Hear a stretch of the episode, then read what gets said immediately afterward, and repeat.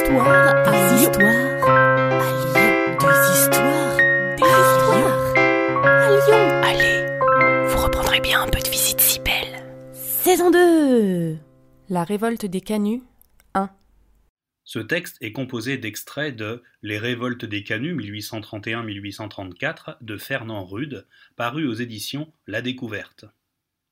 La Révolution de 1830 fut un espoir pour les canuts. Vivre mieux de leur travail, être mieux payés par les soyeux. Mais cet espoir fut vite déçu. Le journal ouvrier lyonnais L'écho de la fabrique résumait la situation.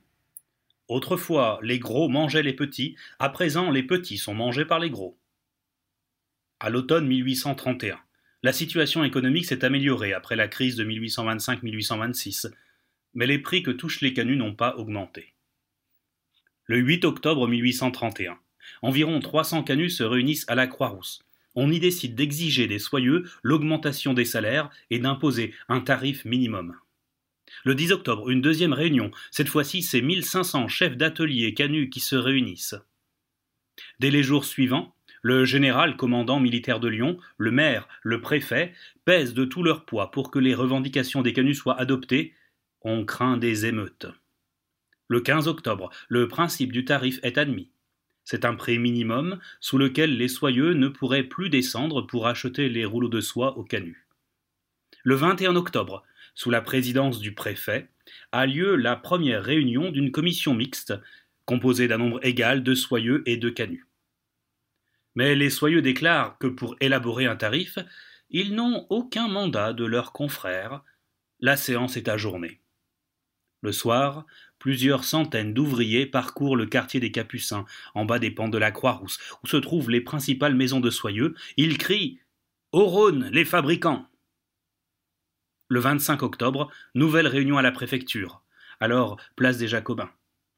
Pendant que s'ouvrent les débats, six mille chefs d'atelier et compagnons s'avancent des faubourgs vers la préfecture. On crie Vive les ouvriers et Vive le préfet Le tarif est enfin adopté.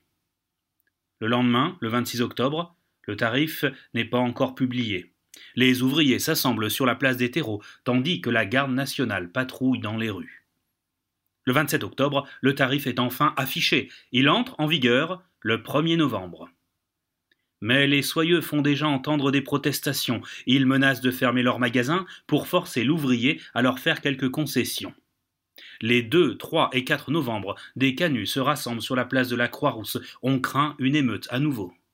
Le 5 novembre, une centaine de soyeux adoptent un mémoire destiné à la Chambre des députés. Ils justifient la baisse des salaires par la concurrence et condamnent le tarif comme illégal. Certains soyeux refusent de faire travailler, répondant par le lock-out aux menaces de grève. L'un d'eux reçoit les canuts avec ses pistolets sur la table. Le 17 novembre, le Conseil des prud'hommes lit en séance une lettre du préfet que le ministre du Commerce avait rappelé à l'ordre. Le tarif n'est qu'un engagement d'honneur.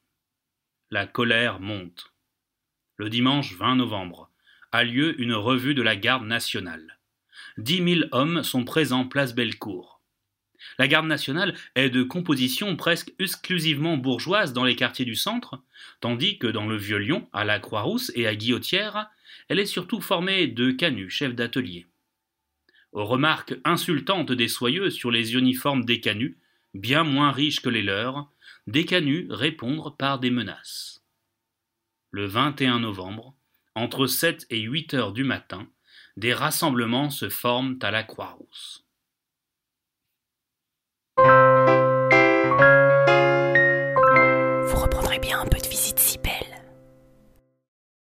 Salut à vous Une gognandise, en parler lyonnais, c'est une plaisanterie. Ce podcast d'histoire, de légendes et de gognandises lyonnaises est proposé par les Visites Cybelles, visites théâtralisées et comptées à Lyon. Vous pouvez nous retrouver sur les réseaux sociaux, Facebook, Instagram et Twitter. Pour réserver des visites, rendez-vous sur notre site web, vous trouverez le lien en description. Et pour connaître les prochaines histoires, abonnez-vous. Sur ce, on vous dit à bientôt.